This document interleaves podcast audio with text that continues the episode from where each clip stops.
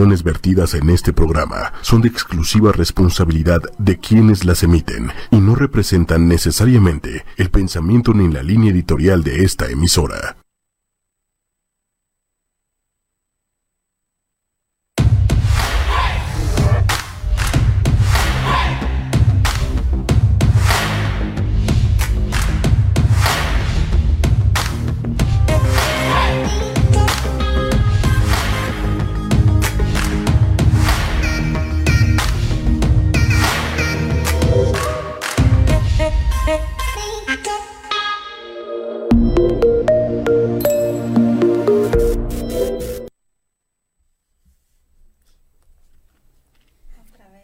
Ya estamos aquí. Ah, porque siempre me agarran con viendo lo que no debo. Dilo, o Eh, sea, te agarran no. en la... En la movida que se llama, que está esto. ¿Cómo están? Muy buenas noches, bienvenidos a una emisión más de Novem en directo con el título Una radiografía en la Cuauhtémoc. Agárrense porque el tema está Se va a sabrosito. poner bueno. es- Sam, Moy, niño, Moy, ¿cómo estás? Muy bien, muchas gracias. Tu niña Sam, que te torciste el rabo. Cansada, vengo como lastimada, pero aparte con todo esto que pasa con el coronavirus, ya es, ya todo, toda la gente estamos locas, ya de hecho, ahorita que venía una señora estornudó yo así de señora, ¿qué pasa? Casi, casi, Ya el miedo que tenemos, o sea, está muy, muy difícil, pero bueno, ¿qué pasó mi amor? Que me pegue más, pues al final tengo le, de le pegaron, le pegaron y ve se cómo viene escucha. toda dolorida. Ay, Dice que trae torcida la rabadilla. ¿Sí es la rabadilla? ¿La colita, el rabito? es ¿Cómo? más arriba. Más de la rabadilla. Sí, es donde están los huesitos últimos. me puso como me pusiste, güey. ¡Qué barbaridad! Ok, pues bueno, ya estamos aquí obviamente esta noche. Tres, porque nos faltó un conductor, este... Saludos, Jerry. Si nos estás viendo, sabemos que Tiene andas. chamba. Sí, Que an- anda con el coronavirus. corona, sí. O sea que también el... Así a se ver, le llama. según decían que el coronavirus, o sea que también agarró a la gente así en Santa Fe. En Claro. todos lados. Jesús no discrimina. ¿En serio? Sí. No, pues está bien. Es No, yo creo que sí hay que tomar, la tomar en cuenta bien las recomendaciones. Lavarse las manos constantemente, el gel antibacterial, no saludar de beso ni de mano. Ay, lamentablemente, sabes que ya lo tenemos tan acostumbrado. Que es muy ¿Qué difícil pasa? Es muy difícil. O sea, al final sí puedes tener tú la intención, pero de pronto llega la gente y ya cuando menos pasa, te jala o demás, ¿no? También la parte del estornudo, sobre todo más en los niñitos yo lo veo. O sea, yo con mi hijo es una constante porque estornuda y le hace ¡achú! ¿No? Y, y bueno, y los niños tienen la, la- eso de saludar y dar el beso. y. Claro, entonces es así, le digo, óyeme, chamaco, te cubres porque al rato me van a estar desgreñando a mí en todos lados porque pues salpican. Pero No, pues sí, bueno, sigan las sí, hagamos conciencia. Claro que sí. Y pues bueno, esta noche tenemos ya ya muy buscado, yo me entero digo de que ya estaba muy buscado desde hace mucho tiempo y tenemos la oportunidad de tener un invitado con un tema muy bueno. Relevante. Así es, y sobre todo nos va a hablar eh, la comisión que también preside aquí en Ciudad de México, todo lo que tiene que ver, este, para mí que yo sepa es el primer diputado abiertamente de la diversidad Ahorita nos en las legislaturas. Ahorita nos va a explicar todo esto, pero bueno, démosle la bienvenida a Temístocles Villanueva. Muchas gracias por Gracias estar aquí. por la Al in- contrario, gracias a ustedes. Muy Y el micro ya te Ahí lo... está. Ah. El micrófono, ¿no? ¡Ay, wow! ¿Se lo ponemos más cerca? Ahí está Sí, bien. Ahí está Ahí. bien. Ahí está A bien. ver, habla. Canta. La, la, la, la, la, la. Aquí Temístocles. Allá. En prueba de audio. Saludos a nuestro querido Diego en los controles y al señor Campos. Hola. A ver, ¿quién se va a arrancar con, eh, con las preguntas? Arráncate. Samantha. Samantha, te veo así como de que. no, es que estoy viendo- Pregunta tú, pregunta no, tú. no, no, no hay bronca, ya ahí estamos. Este, primera, Segunda. ¿cómo te sientes hasta donde yo tengo en la historia? El primer diputado abiertamente de la diversidad sexual. Bueno, no, en honor a la verdad, eh, ha habido más compañeras Sí. y compañeros abiertamente gays de la diversidad sexual, tanto a nivel local como a nivel federal. Eh, antes de mí estuvo Noé Uranga como diputada federal de 2009 a 2012 en la Cámara de Diputados. Estuvo también Patria Jiménez, que fue la, ella sí fue, para que veas, la primer eh, legisladora abiertamente LGBT eh, a nivel federal. Estuvo David Sánchez Camacho eh, en, en la Asamblea de Representantes del Distrito Federal, antes de que fuera Asamblea Legislativa, ahora Congreso de la Ciudad. Y, y bueno, también debo decirte que no soy el único eh, hombre gay eh, En este momento. En, en este momento en el Congreso de la Ciudad. Mi compañero José Luis Rodríguez Díaz de León, quien es además vicecoordinador del grupo parlamentario de Morena, eh, asume abiertamente su sexualidad. Claro que algunos ah, hemos asumido desde hace mucho tiempo la agenda LGBT como parte de nuestro trabajo político, ¿no? Tal vez es eso lo que diferencia. Y, y bueno, ¿cómo me siento? Pues eh, estamos ya a mitad de la legislatura. Debo decirte que ha sido una experiencia eh, impresionante en muchos sentidos. En primer lugar, porque siempre está sobrevalorado el trabajo eh, de un diputado en el ejercicio del poder. Y la verdad es que la posibilidad de que un diputado, uno, incida en toda una ciudad, pues es menor, ¿no? Lo que sí ocurre es que al existir un diputado que habla abiertamente de su identidad sexual y que lucha por los derechos de la diversidad, visibiliza toda esta agenda y permite que los temas permeen no solamente en su agenda personal, sino en el grupo parlamentario al que pertenece, que en mi caso es a Morena, y también permite que permee en la agenda política de la ciudad. Estamos en este momento discutiendo, por ejemplo, el tema de infancias trans, que es parte de la agenda política de la ciudad, y pues eso es gracias a que una mamá, eh, una mamá que se llama Tania Morales, presentó una iniciativa en el Parlamento de Mujeres, yo también presenté una, y logramos que ese tema se consolidara como parte de la agenda política de la ciudad en términos generales. Y pues por supuesto que también eh, es un motivo eh, más para tener una responsabilidad como diputado, porque representas a quienes votaron por ti, representas no a tu partido, ti. representas a quienes no votaron por ti, pero cuando asumes un compromiso personal como este, pues también tienes que representar a toda la población LGBTTI de la Ciudad de México, no solo a la de tu distrito. Por suerte soy diputado de la Cuauhtémoc, que es eh, sin duda una de las zonas donde existe mayor apertura a estos temas de toda la ciudad. Yo con mis vecinos, sin importar de qué colonia, puedo hablar con total libertad sobre que soy un hombre gay y sobre que presento iniciativas de la diversidad sexual a la par de presentar puntos de acuerdo o reformas que impactan de manera directa a los vecinos de la zona en la que vivo, ¿no? Entonces es una experiencia increíble, es una experiencia este eh, que sin duda te marca de por vida y que te permite relacionarte con más personas que están en la misma lucha, que están en otros países, con agendas semejantes. A mí me parece eh, que debemos de tejer una agenda regional de la diversidad sexual, no solamente en la Ciudad de México, no solamente en nuestro país, sino en toda América Latina. Tenemos que fortalecernos frente al discurso del odio que provoca la ultraderecha y los más conservadores de toda nuestra región, que no solamente existen en México y que por cierto ellos sí tienen coordinación internacional. O sea que finalmente sí aplica esta parte que en su momento comentamos con algún otro invitado, que si no me re- mal recuerdo era Philip, ¿no? Este de Cuautitlán, eh, en el cual yo le decía que tendría, sí tiene mucho que ver que tu gobernante o que tu representante eh, para poder emitir determinadas funciones y llevar a cabo y progresar en esas funciones pertenezca a la diversidad, porque evidentemente de lo contrario es como que como que voy a favor, pero no soy parte de, ¿no? Sin duda, porque también realizas una labor pedagógica con tus compañeros de bancada, con el resto de los diputados, con los vecinos a los que representas. Eh, por desgracia, apenas el año pasado se reformó la Constitución y se incluyó la educación formal de la sexualidad como parte de la currícula de la educación desde educación básica, pero la realidad es que quienes actualmente tenemos más de 18 años, todas y todos, no tuvimos acceso a una educación formal de la sexualidad, desconocemos estos temas. Ahora que hablamos de infancias trans, eh, la gente no entiende si estás hablando de personas gays que buscan ser mujeres, viven en una confusión absoluta donde no se entiende la diferencia entre orientación sexual e identidad de género. Algo que para nosotros que constantemente hablamos de estos temas, pues es una cosa muy simple, muy básica. Bueno, pues desde ese tema debemos educar a la población y educar al resto de los políticos que toman decisiones que impactan a nuestra población. Oye, pero a mí me llama la atención algo antes de que se me vaya el avión, ¿eh? Los interrumpo un poquito.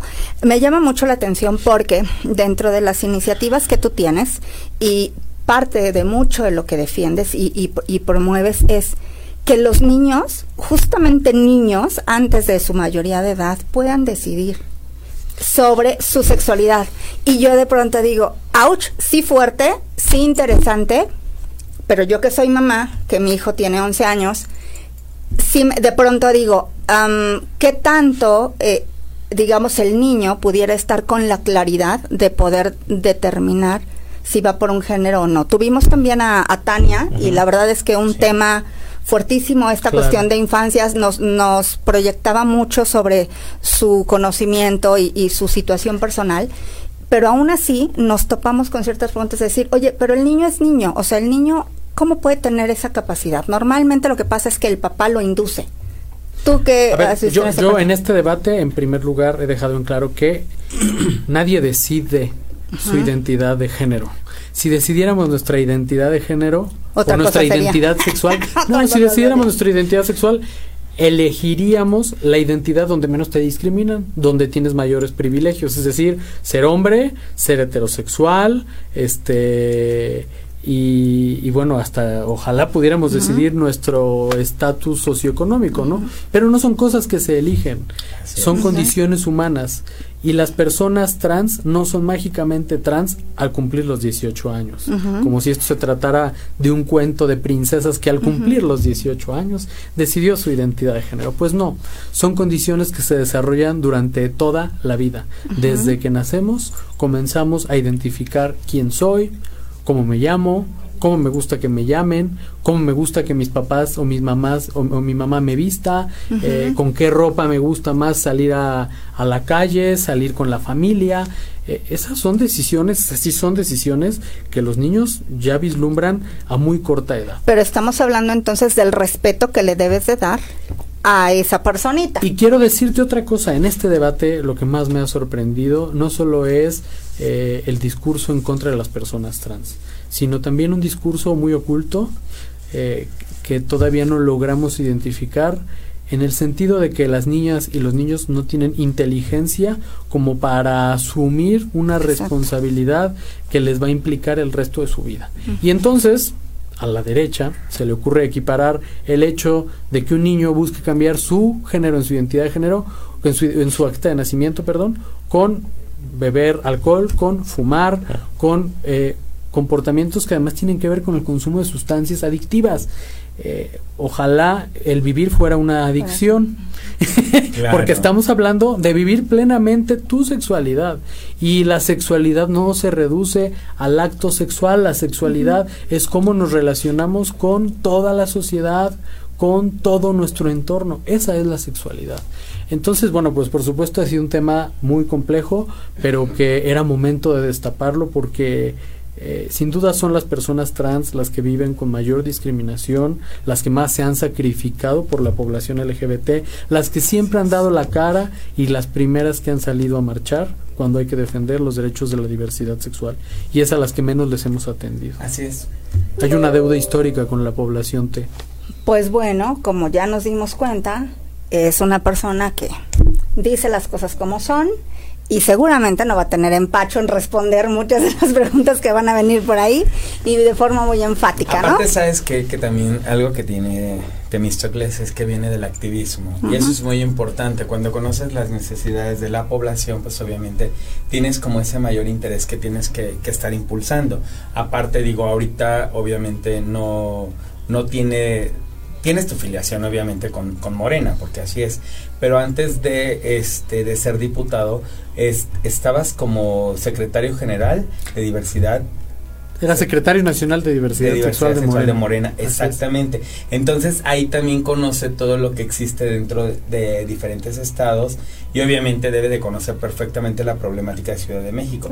Y como bien lo dijo, las TTT normalmente son las que menos derechos están teniendo, las que más vulnerables son, incluso dentro de la misma población LGBT. Hay discriminación, ¿no? Sí, exactamente, son las personas. Ya no lo dijo esta Kenia, ¿no? Sí, es que es, es complicado. Entonces, justo, pues qué bueno que, que, estés trabajando esto y obviamente que sabemos que Tania trae bien comprometido el tema justamente por su hijo, nos lo dijo aquí. Y, y qué bueno que te estés sumando a esta causa y ojalá y no nada más sea que seas tú por ser de la diversidad, que sean gentes, eh, otros diputados que se sensibilicen al tema.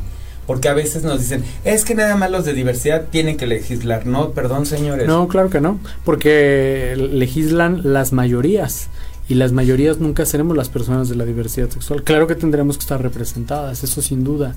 También me parece que esa es otra causa por la que debemos luchar, porque exista una acción afirmativa en todos los partidos que le dé representatividad a la diversidad sexual. Pero es complicado cuando estás en un país machista. Es muy complicado en un país machista, es muy complicado la representatividad eh, de cualquier minoría en cualquier partido político. Ya no hablemos ni de Morena ni de la diversidad sexual. Hablemos de manera clara que la representatividad política es una pugna por el poder y que se requiere legislar para que la ley electoral logre reconocer que las personas LGBT tenemos que estar representadas. Si se calcula que por lo menos somos el 10% de la población, ¿por qué no somos el 10% de las y los legisladores? Correcto. Sí. Correcto. ¿Preguntas, chicos? Antes de Todavía nada. Ay, yo todavía. Ay, ah, se quiere de acá. No, pues prácticamente. Oye, algo que a mí sí me interesa. ¿Qué fue el sentir? Eh, digo, me voy a salir tantito y me voy a enfocar al tema de cuando eras secretario general. ¿Cuál fue nacional, nacional perdón, nacional de, de Morena? el sentir en diferentes estados, porque a veces la gente dice, no, es que la problemática del norte del país no es la misma que la del sur del país o la del centro. ¿Qué fue lo que viste en todo este, este andar en todo el país sobre la falta de derechos en diferentes estados? Bueno, yo sí creo que cada estado tiene su propia problemática. Mm, Hay un tema muy regional de violencias hay estados donde la violencia es contra las mujeres en general, hay estados donde la violencia es contra las mujeres trans, hay estados donde la discriminación se focaliza en hombres gays, también existen, y donde las mujeres eh, no son visibles porque no han tenido ni siquiera la posibilidad de salir del closet por el nivel de machismo, que, creo que eso eh, está para estudio interesante. Donde hay mayor represión sexual eh, es mucho más complejo para una mujer que para, para una mujer ya sea lesbiana o trans que para un hombre gay. Eh, siempre para un hombre gay sin duda va a ser mucho más sencillo porque eh, el simple hecho de tener los privilegios de un hombre te permiten demostrar o exigir de manera más clara tus derechos. Pero ¿qué pasa cuando en mi estado la persona encargada de la diversidad no hace su trabajo o en otros estados no lo hay, como en Acapulco, ¿no? Que no tienen la oficina de diversidad. fíjate que, fíjate que quiero contarte yo como diputado local en la ciudad eh, busqué exhortar el Congreso de la ciudad a todas las alcaldías a nombrar a una persona que se encargara de atender la diversidad sexual. Hasta el día de hoy, de las 16 alcaldías que existen en la ciudad, en 8 ya hay áreas correspondientes que se encargan de la atención a la diversidad sexual. Ahora, mucho tiene que ver a quién se ha nombrado pero la mitad de el tramo para lograr lo que se busca, para crear políticas públicas, para eh, darle el énfasis necesario desde el gobierno a la atención a la diversidad sexual es la voluntad política de quien está gobernando, sin duda. Eh, y, yo he sido muy crítico en muchos momentos con representantes populares de mi propio partido que han hecho comentarios homofóbicos, que han votado en contra, de derechos, de reconocimiento de derechos a la diversidad sexual. Eh, y bueno, pues justo la cultura política pues también se relaciona en gran medida con el reconocimiento de los derechos de la diversidad sexual. Te diría una cosa de manera muy simple, ¿por qué en la Ciudad de México hemos avanzado más en el reconocimiento a los derechos de la diversidad sexual? Desde mi punto de vista, no es que mágicamente la ciudad sea liberal, es que aquí la sociedad civil se organiza, sale a las calles, exige, castiga a los partidos cuando no cumplen con sus compromisos y los cambia por otro partido. Creo que eso es lo que al final todos los activistas de todas las causas en favor de los derechos humanos debemos de buscar, una mayor democracia en la representación popular, en la representación política donde vivamos. Eh, una sociedad que se activa, que sale a las calles, que conoce de entrada sus derechos, pues por supuesto que va a tener la posibilidad de acceder a más derechos, ¿no? Eh, te lo diría dentro del, de la misma, eh, del mismo proceso político electoral de la Ciudad de México. En 1997 llega Cuauhtémoc Cárdenas eh, frente a casi una década de buscar la presidencia de la República, 1988-1997. en la misma Ciudad de México se da matrimonio igualitario en el año 2009. Eh, en la misma Ciudad de México el partido gobernante sale y entra otro nuevo, eh, primero en 2015 a través de alcaldes, y, no estoy hablando de partidos, estoy hablando de cómo la ciudadanía castiga a los políticos, castiga a los partidos y exige sus derechos, ¿no? de manera bien clara.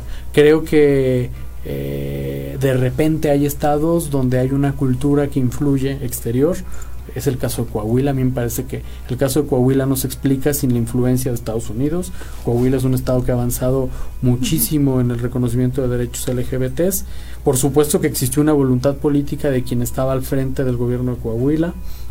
En el caso eh, de, de, Morelos, por ejemplo, sin duda el exgobernador influyó en gran medida para avanzar en el reconocimiento de derechos. Entonces creo que sí, por supuesto, los políticos influimos y tomamos decisiones, pero un diputado que impulsa un tema, si no tiene el apoyo de la sociedad civil, no, vale nada.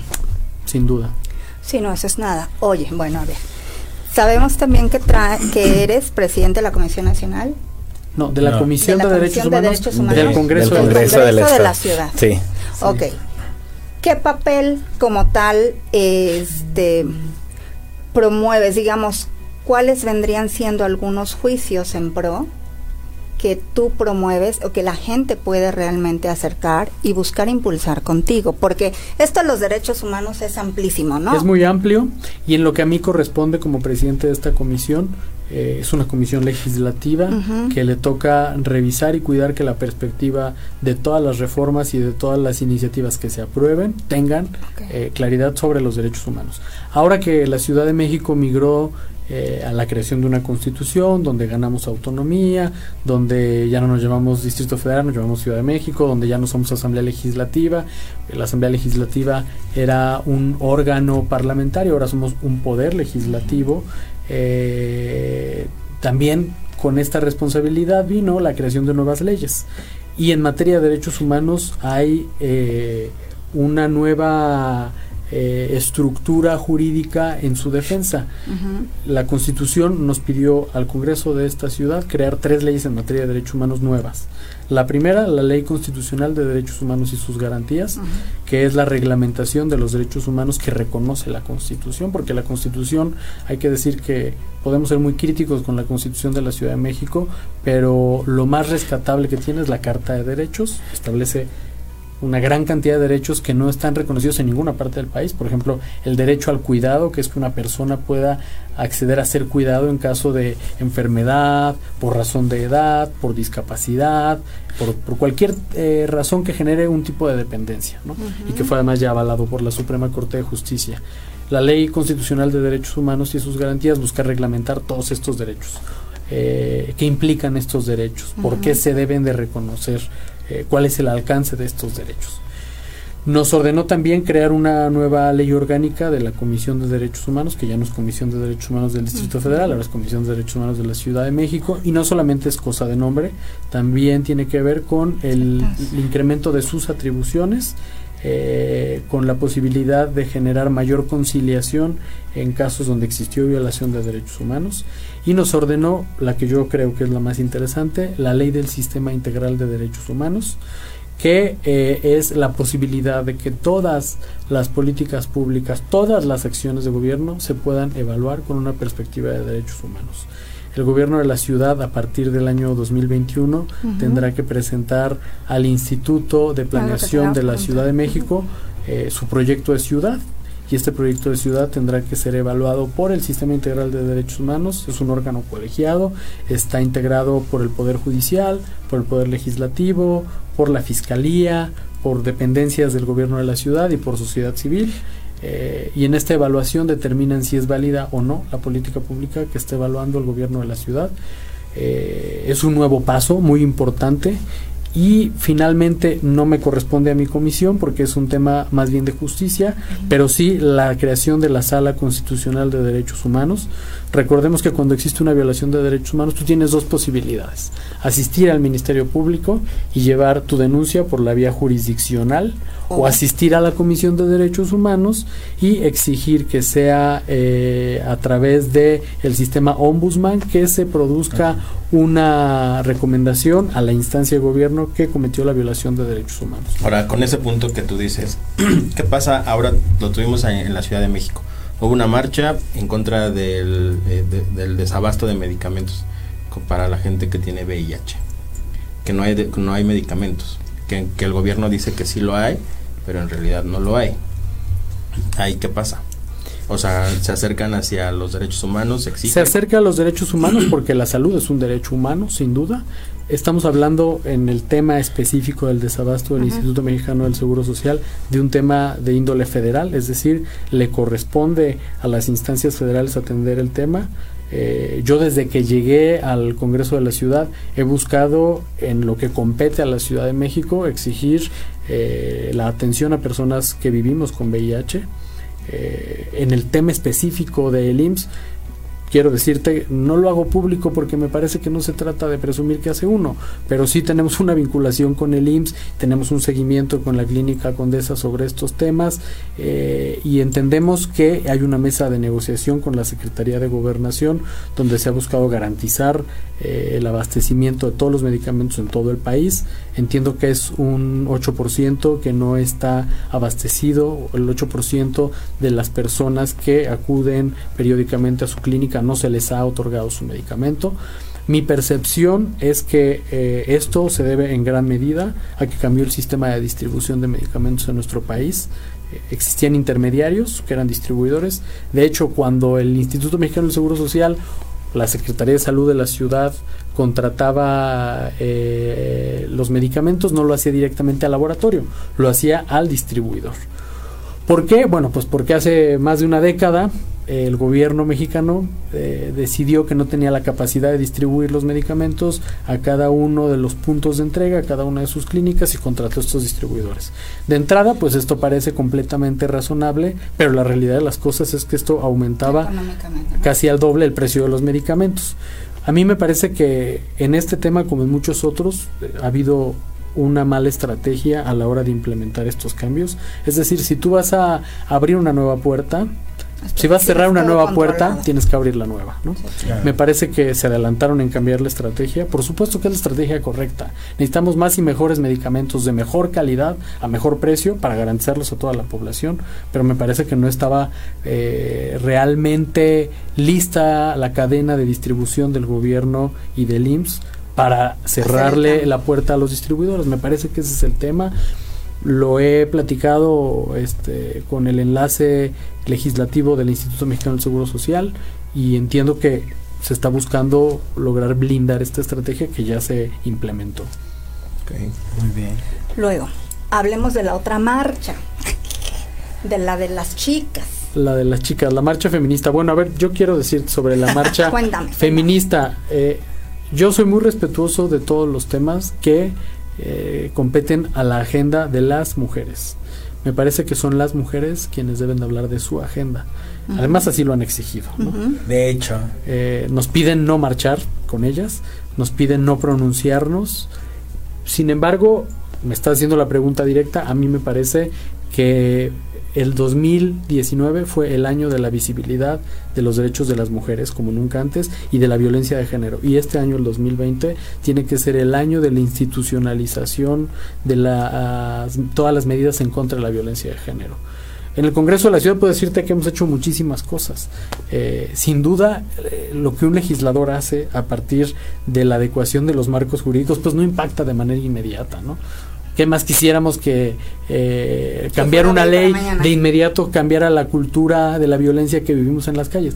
Esa no es la realidad, pero quiero compartirte en este tema de, de la agenda de igualdad de género, porque además sí soy integrante de la Comisión de Igualdad de Género, porque me parece que la igualdad de género, ese sí, no es un tema que solo compete a las mujeres, la igualdad de género nos compete a todas las personas. claro.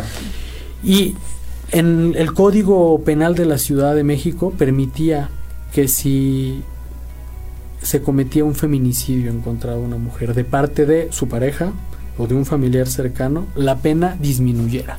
¿Por qué? Pues por ser un familiar cercano, por ser su pareja sentimental. Y quiero decirles una cosa además muy absurda. Esto proviene Qué horror. esto proviene de la Grecia antigua.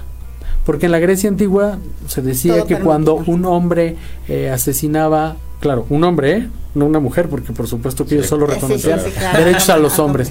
Cuando un hombre cometía un asesinato por celos, estaba justificado porque estaba poseído Ajá. en ese momento. Y, y es increíble, pero todavía hasta hace unos meses la ley de la Ciudad de México disminuía la pena si el feminicidio era la pareja.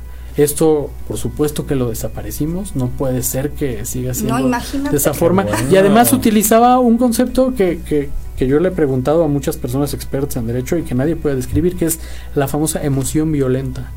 Y entonces resulta que la persona tiene una atenuante porque estaba en una emoción violenta. O sea, me vuelvo Godzilla, Hulk y ya. Estoy bien Exactamente, exactamente.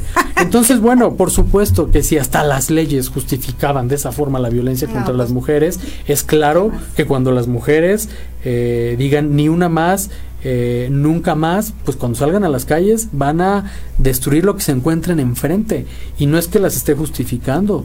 Me parece a mí que no se puede combatir la violencia con más violencia, pero también creo que hay que entender cuál es el origen de la marcha en- de las mujeres en las calles en la Ciudad de México y en todo el país, que además es un fenómeno global que se vio eh, en la pasada marcha, no solo en México, en Portugal, en España, en Brasil, en todas partes del mundo, porque el sistema eh, en- de violencia se ha replicado pues históricamente, no es de los últimos 10 años, no es del último siglo, el sistema eh, ha sido así porque los hombres han controlado la política, han controlado eh, todos los espacios de poder y la representación. Por primera vez en el Congreso de la Ciudad de México estamos frente a una integración paritaria.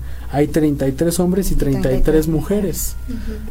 Pero el patriarcado hasta allá llegaba, ¿no? Hasta una ley que, bueno, tú eres el esposo, está bien. Estabas en emoción violenta. Ahora, en temas de turismo, ¿cómo está la Ciudad de México? En el tema de turismo, es, ese es un gran tema para la Ciudad de México, es un tema que le gusta mucho presumir al gobierno de la ciudad, porque si hay algo que ha logrado fortalecer la economía de la ciudad, pues es el tema de turismo. También soy integrante de la Comisión de Turismo. Eh, estamos en este momento evaluando el tema de la regulación a los Airbnbs. Eh, me parece que ya en este momento nadie puede estar en contra de Airbnb, pero se requieren eh, mayor cantidad de regulaciones porque por supuesto que hay una competencia desleal entre un empresario hotelero que tiene que cumplir con regulaciones mercantiles, con regulaciones de protección civil y una persona que en su casa tiene la posibilidad de hospedar a alguien. Es una alternativa económica para muchas personas, por supuesto que lo es, pero también ha habido un exceso de gentrificación en colonias donde se adquiere un edificio completito para rentarlo todo para Airbnb. ¿no? Pero bueno, pues el tema de turismo para la ciudad es preponderante. Eh, el, el turismo creció en 2019 como nunca antes en los últimos 20 años, sobre todo el turismo Sí. extranjero. Eso es un tema muy relevante que ojalá que pronto pase esta pandemia del Pues solo el coronavirus mes para pasado, ¿no? Era el 8%. Había Solo el mes pasado y por cierto, el día, el fin de semana que concentra mayor cantidad de turistas en la Ciudad de México, adivinen cuál es. el de, De la la, marcha. la semana pasada. La marcha del orgullo LGBT. Junio. junio. No hay un fin de semana en esta ciudad en el que los hoteles tengan esa cantidad de ocupación. Entonces, pues por supuesto que la población LGBTTI somos de alto valor para el turismo en la ciudad. Ay, ojalá y así lo vieran en todos los estados. Pues es que si vieran las cifras entenderían por qué, pero tampoco se Pero atreven yo a creo que sí hace estudiar falta más turismo LGBT aquí en la ciudad. Sí, creo que hace falta que se convierta en política pública. Eh, hubo un ejercicio interesante que le falta mayor organización, mayor cantidad de recursos, mayor focalización de parte del gobierno que se realizó eh, el año pasado, que fue la, lo que le llamamos la noche con orgullo. Mm. Porque la gente no llega a hospedarse el mero día de la marcha, se hospeda desde un día antes. La marcha es eh, en sábado, pero la gente llega desde el viernes y lo que estamos tratando de generar es una gran cantidad de eventos culturales una noche antes, no solamente en Reforma, no solamente en la zona rosa, Bueno. también en el centro de la ciudad, también en Coyoacán, también Pero en ¿por qué nada más unos días? ¿Por qué no todavía? A, a ver, creo que podemos empezar con, con este ejercicio y me parece que daría para mucho más, ¿no? O sea, por ejemplo, estos jóvenes que ahora organizan el Besotón y que es un, un, boom en la explanada de Bellas Artes, podría ser un ejercicio que, ten- que podría tener mayor implicación cultural. Eh, hay alcaldías como la Cuauhtémoc que han decidido que uno de sus eh, festejos, porque tienen una cosa a la que le llaman el circuito cultural Cuauhtémoc, que se realiza eh, el último fin de semana de cada mes. Entonces en junio su Mm. circuito cultural Cuauhtémoc está dedicado a la diversidad sexual. Pero bueno, existen muchas expresiones culturales y artísticas de la diversidad sexual que debemos de saber valorar. Me parece que tenemos que Y sobre focalizar. todo difundir, porque desde Claro. luego las hay. Tenemos que pero difundir. Oye, el Festival Mix de Cine es el festival de cine más antiguo en la Ciudad de México. Tenemos te- que dar, y- ponerlo en es- que ya pasó o sí, y ni te enteras, ¿no? Claro, claro, y merece ponerlo en esa categoría. El primer festival de cine de esta ciudad es un festival de la diversidad sexual, hay que promocionarlo bastante. El festival que se realiza en el Museo del Chopo, ¿no? También es importantísimo. Oye, pero bueno, hablando justamente de esta, de esta difusión, es un hecho que independientemente de que haya prensa, pues la prensa está envoca- eh, enfocada a otro tipo de, digamos, de medio, de noticias y demás, ¿no? Entonces, ¿tú consideras que por fuerza debería de existir, en este caso, Novem, nosotros nos promulgamos por ser un medio dirigido a la comunidad, hecho por la comunidad y para la comunidad. ¿no? Lamentablemente nos topamos que de pronto llegamos y te ofrecemos difusión. Oye, Temístocles, ¿sabes que Novem oh, te ofrece ser, o sea, no, no que tengas de aliado 100% Novem, ¿no? Sino como medio, sí Ujú. puedes agarrar y retomar y, y ostentar ciertas ideas. Y nos topamos muchas veces con pared dentro de la misma comunidad. ¿Por qué crees que es eso? Porque al final te vas con un reforma, con un universal, que de alguna otra manera potencializa nada más ese día. Pero dices, si tienes otros medios u otras instancias ya dirigidas a la comunidad, ¿por qué no nos usan? Yo no entiendo eso, Fíjate, ¿no?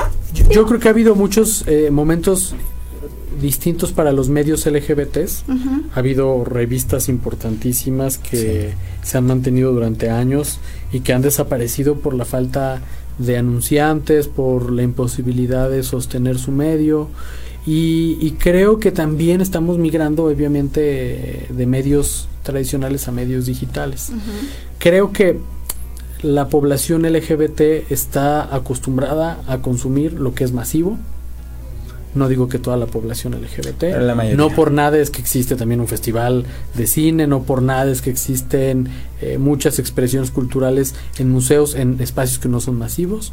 Pero la realidad es que las marcas han asumido la bandera LGBT porque saben que vende y han logrado que sean los espacios de consumo masivos los en los que más se aboca la población LGBT. Tenemos que romper O con sea, eso. es consumismo. Pero nada más es Me un parece junio, que es tristemente. me parece que es consumismo, pero me parece que también somos una comunidad que puede llegar a ser la más informada de este país, la más informada de esta ciudad y que tenemos la posibilidad de Porque romper más con esa inercia. Claro. Pero tenemos que saber romper con esa inercia. Este, creo que algunos con, con, con mucho tiempo, con mucho esfuerzo lo han logrado. hay ejercicios importantes que se han hecho. Eh, creo que también es importante que, si bien nos asumamos a veces como medio LGBT, como diputado LGBT, no solamente hablemos de lo LGBT. Claro, eh, esta discusión que, que, que, tú estás proponiendo tiene mucho que ver con mi labor como legislador. Por supuesto que debo de hablar de lo LGBT, pero no solo de lo LGBT, uh -huh. porque no solo represento a los LGBTs.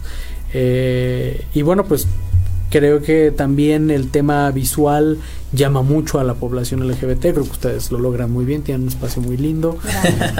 Y, y, bueno, pues cuenten conmigo para seguir promocionando Muchas este gracias. medio y este canal. Oye, nada más rápido. a nuestra querida Rubí Araujo, saludos, les mando un cordial saludo, excelente tema. León Gama, excelente tema, saludos desde Colombia. Ay, qué lindo. Nuestro querido Alan ahí de producción nos está viendo también. Oye, a ver, dos preguntas. Sí, porque nos muy Voy a calladitas. estornudar y no Sí, quiero no, nadie, espérate. ¿eh? Ay, no, no empieces, ¿eh? Que ahorita tengo que llegar a mi pueblo. Mira qué, qué atrevida ¡Ay, está. María, no vayas para- Oye, eso que acabas de decir es muy interesante porque tal vez el hecho de que la comunidad, o la- más bien la población, como es lo correcto, la población LGBT, te asumimos como un diputado abiertamente de la diversidad, pensaríamos o entenderíamos que tendrías que trabajar más un porcentaje, yo, yo calculo, pienso que la gente sobre un 80-90 sobre diversidad, pero lo que acabas de decir es muy interesante, porque algo que nosotros siempre, y, y eso hoy lo voy a aceptar, algo que nosotros siempre eh, como diversidad hemos criticado es que eh, la gente que está tomando decisiones, ya sea este gobernadores, diputados, senadores o, o todo esto, que son gente eh, que nos, más bien son heterosexuales y queremos que obviamente ellos también entren al tema. Entonces está bien claro lo que dices ahorita, que no nada más tienes que meterte con el tema LGBT y justamente tienes que agarrar todo. Y en este caso con la Comisión de Derechos Humanos que tienes ahí en el Congreso, pues obviamente que tienes que abarcar en automático todos los grupos. Yo, yo quiero decirte que al llegar al Congreso, al ser electo como diputado, decidí ponerme como reto la presidencia de la Comisión de Derechos Humanos Wow. y hablar de un discurso interseccional, ¿no? Donde todas las personas podemos ser discriminadas por más de una razón. Por vivir con alguna discapacidad, por ser una persona de talla baja, por ser una persona de la diversidad sexual, por pertenecer a un pueblo o barrio originario, por ser migrante, inclusive por ser mujer o por ser joven. Y eso nos ha permitido, a veces hablo en plural y no es porque no asuma de manera personal lo que hago, pero detrás de mí hay un gran Pero equipo. aviéntate el chayotazo, pues si lo has hecho también hay que reconocerlo. Perdón, No, antes de que pero- pero- te voy a decir por qué. Porque hay, hay gente que hemos tenido aquí en entrevista en este, en este foro y también ha dicho que no has trabajado. Pues no la dudo verdad, que lo digan. pero qué padre y qué bueno que este es el momento también que tú puedes decir lo que tú has hecho. No dudo que lo digan, este Ah, bueno, sí, cuando tuvimos aquí a una diputada de- del Estado de México. Si alguien de los activistas de allá empezaron guau, guau, dijimos en algún momento Temistocle se va a defender. cu- cuando me nombren eh, diputado del Estado de México, con gusto podré atender su agenda. me corresponde la Ciudad de México. Claro. Pero, pero no, quiero decirte eh, esto que hablaba de, en plural, es porque detrás de mí hay un equipo muy amplio de compañeras y compañeros jóvenes que me acompañan en todo el trabajo legislativo. Pero decía, esta posibilidad de hablar desde un discurso interseccional nos ha permitido permear en toda la población de eh, atención prioritaria, que es como ahora le llama a la Constitución de la Ciudad de México, ya no le llama grupos eh, vulnerables, ya le llama poblaciones de atención prioritaria. Y también sensibilizar, a ver, ¿por qué las personas con discapacidad no pueden hablar de diversidad sexual?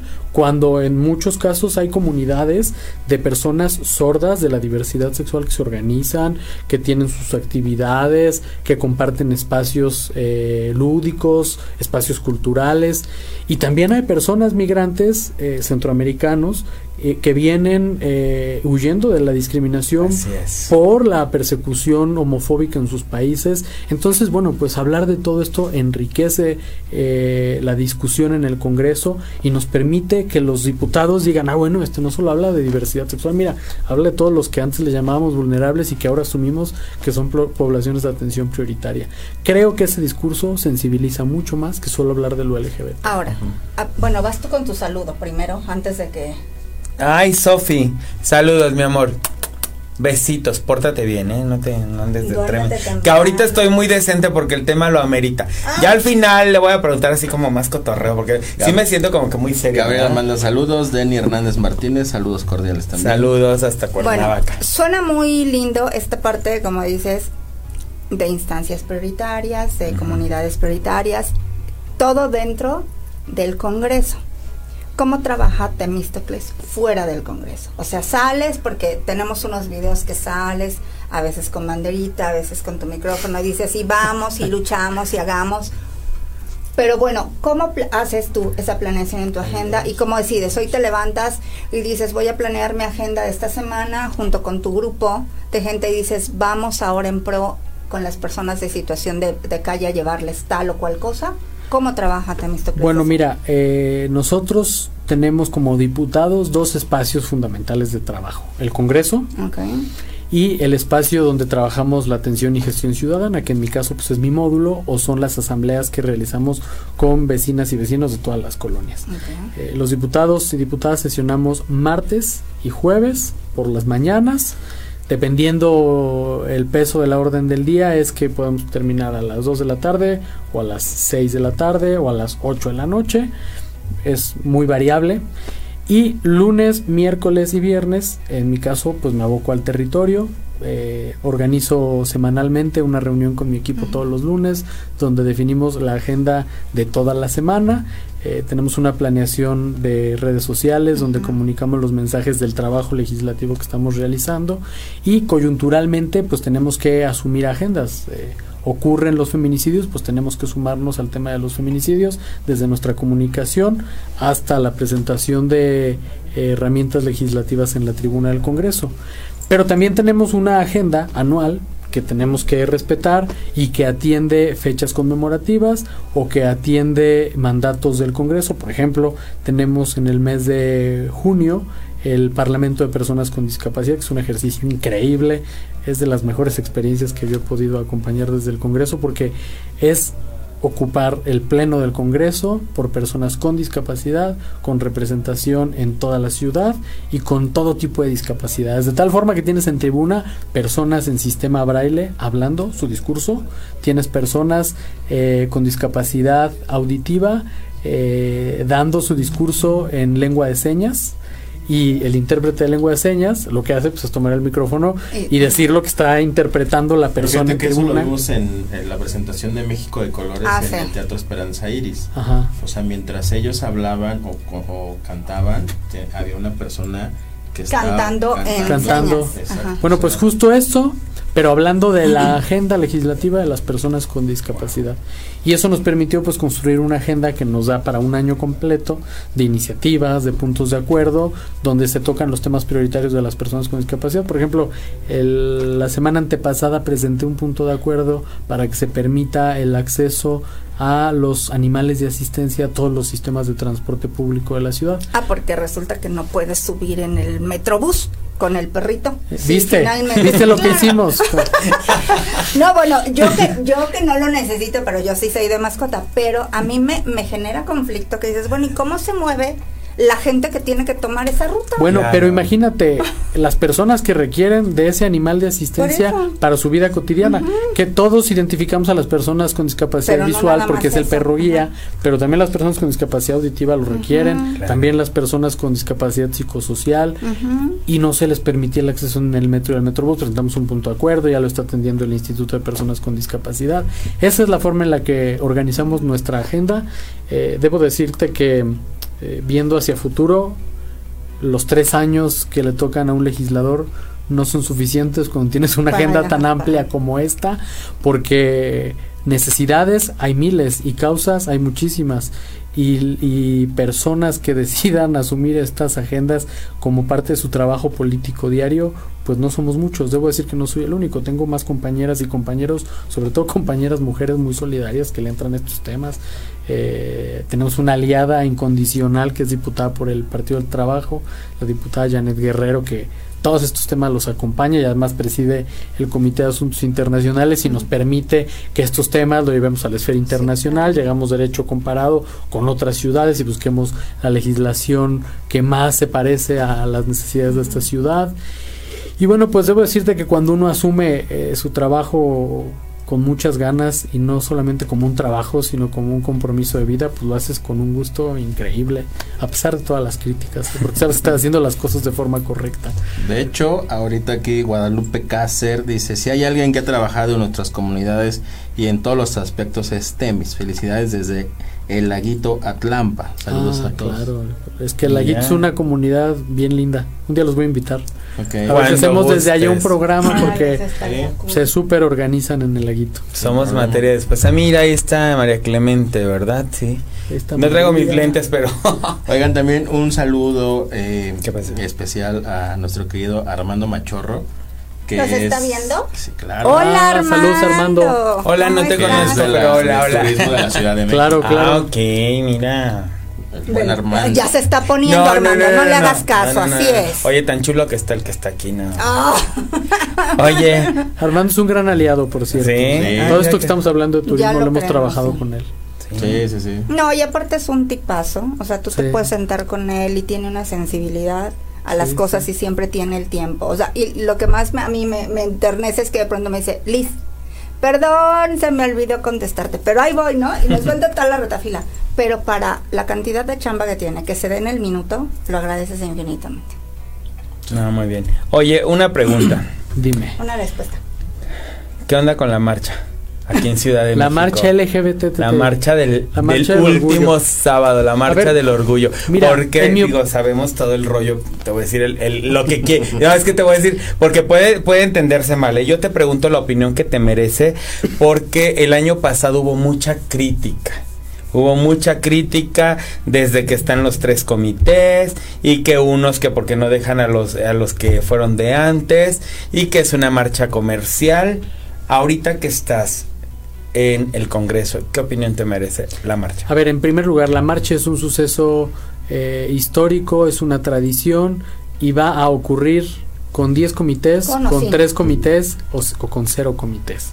Eh, es una inercia de esta ciudad salir a marchar y salir a, a celebrar, pero también salir a exigir y decirle al gobierno no has cumplido con todo lo que has dicho, ¿no? Por supuesto, y lo digo como legislador, ¿eh? Pero, pero me parece que se requiere mayor voluntad de las y los compañeros activistas que se agrupan para organizar la marcha, se requiere mayor tolerancia, eh, tenemos que unificarnos, hay muchas razones para hacerlo, hay menos razones para pelearnos, hay menos razones para buscar los reflectores, y lo digo yo que soy diputado, pero ser diputado dura tres años y ya, pues. Y me parece que es, es momento de que también los liderazgos históricos den paso a nuevas personas, a nuevas caras, a personas jóvenes y no jóvenes, pero que deseen entrarle al tema. Eh, me parece que también es fundamental que los comités tengan una buena coordinación con el gobierno de la ciudad, no solo por quién organiza, sino por un asunto simple y sencillamente de seguridad.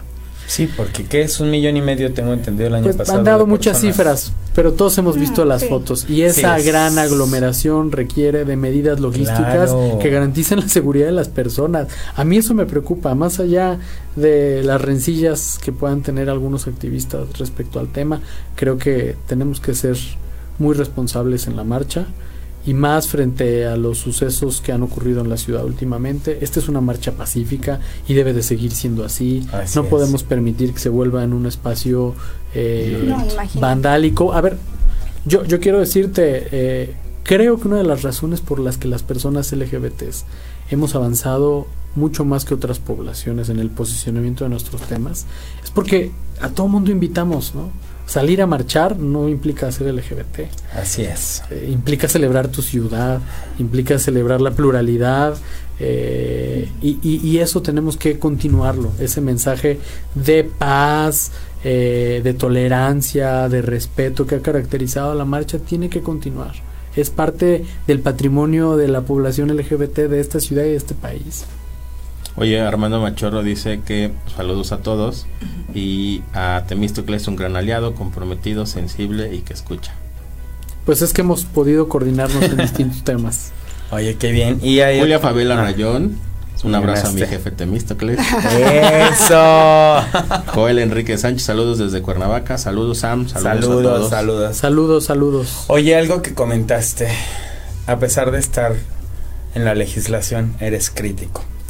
¿Qué opinión te merece en este momento justamente lo que es el, el gobierno que lleva Morena, tanto en la ciudad como en el país? ¿Qué podrías ver para cambiar hacia hacer positivo?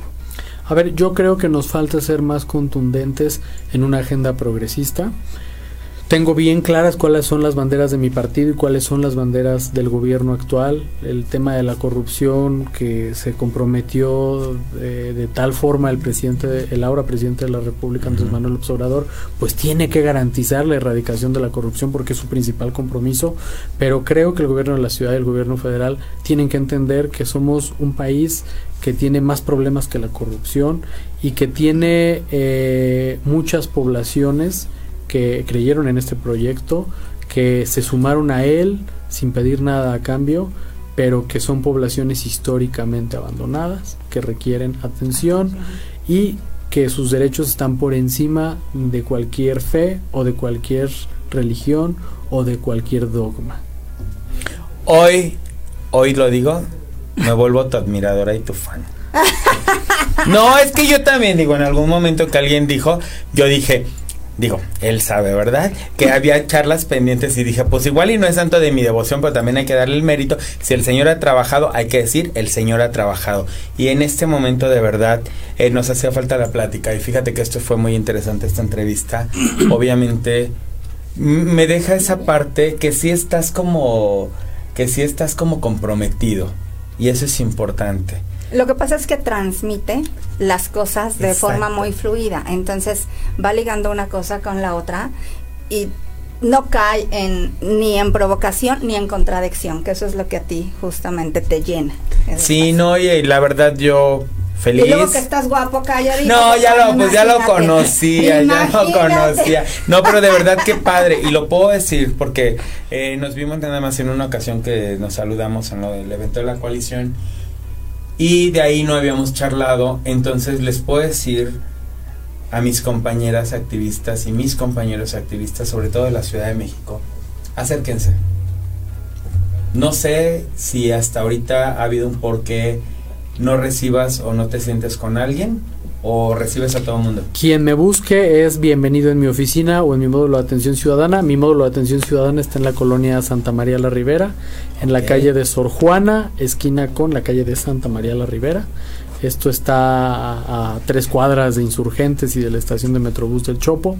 Y bueno, pues debo decirte que hemos avanzado en muchos, son más temas. No me dio tiempo de platicar de todos. Traemos el tema de COSIG, es un compromiso con nuestra población también. Es un tema que ya que es una organización ah, ah, que ha ganado mucho protagonismo, ha posicionado y que además hemos también así es legal. Aleli es una estupenda compañera que también acompaña infancias trans.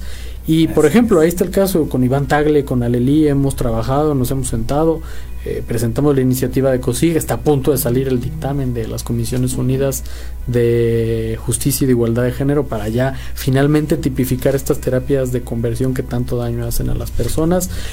Y quien me quiera buscar, mis redes sociales, arroba temistoclesvr en Twitter y temistoclesvr en Facebook. Y eso de las terapias de conversión, debo decirlo. Veíamos, digo, porque fue algo a nivel nacional, que atacaban pero tremendo. Sí, se metieron de verdad, eh, yo creo que más que con, con el legislador, con la persona, se metieron a tu vida privada. Y ahí sí debo de, de decir que también eso no se vale. Y algo que también la misma, yo creo que los mismos activistas podamos estar de acuerdo o no con las cosas, hagamos, hagamos esto para hacer un solo frente y defendernos. Justamente criticamos de que el tema con con la gente de los ay se me de los religiosos. Evangélicos. Los grupos pero cómo se llama el Frente Nacional por la Familia el Frente Nacional por la Familia. Oye ellos se organizan y en chingas tienen una capacidad de organización tremenda. Sí, y la gente de la diversidad está viendo, ay no, espérate, a mí me toca la coronita verde, a mí la azul, la rosa. Y yo creo que eso hay que, hay que ir quitándolo. Sí. es un asunto de protagonismo. Creo que todos podemos tener nuestro momento de protagonismo. Exacto. Y hay que asumir cuando ya no nos toca. También eso es muy cierto. ¿Qué tal? Qué interesante. Muy buena la entrevista. Vamos a tener. Me que quedo hacer con buen sabor de boca. dos, ¿no? Sí, pues Bueno, aquí nos invite ya nos dijo que lo vamos a hacer en, en Aquí al laguito zona. donde dice. Ah, Vamos al laguito, laguito. es una comunidad de la colonia Atlampa. Está bien para que conozca yo aquí Vamos. porque soy media... No conozco, casi no conozco, Pues nada más llego aquí para allá. por ¿Pero allá. dónde, dónde es? Me suena ver, a Tlalpa. Está junto al circuito interior a la altura del eje de Flores Magón. Ah, sí, sí, sí. Está en el límite de la Cuauhtémoc con la alcaldía Escaposal. Por donde estaba el Politécnico. Por donde está el casco de Santo Tomás. Ok, Así Ah, es. Bueno. Me hablan en chino, pero vamos a hacerlo. Y Pues qué ya nos interesante para que... Sí, claro. No, y de verdad muchas gracias por No, aceptar, eh, gracias. por estar aquí. Gracias a tu equipo que siempre fueron bien lindos desde, desde la- el primer momento. Nos mandaron tarde las fotos porque el banner no lo pudimos subir antes, pero al final lo importante no era el banner, lo importante era el Era contenido de esta entrevista. Así y de es. verdad yo me voy con muy buen sabor de boca. De verdad, acérquense, acérquense, porque lo que siempre he dicho, antes de criticar hay que buscar. Antes de criticar lo que la gente no conoce, hay que decirles las cosas. Si aún con el conocimiento eh, no hacen las cosas, ah, entonces emitamos la crítica. Entonces yo veo que estás abierto, pues ojalá y todos los compañeros se acerquen, se acerquen de aquí de. Ciudad de México puedan ver esta parte y pues también que la gente de otros estados podamos a ir darte late para que nos apoyes, digo ya que tienes los contactos a nivel nacional, pues también para que los legisladores de diferentes estados puedan estar haciendo este trabajo en las iniciativas en temas LGBT. Sí, Claro que sí. Sí, claro que sí. Muchísimas gracias. Al contrario, Gracias. gracias, a ustedes. Saludos a todos. Nos vemos dentro En de la ocho días. siguiente emisión.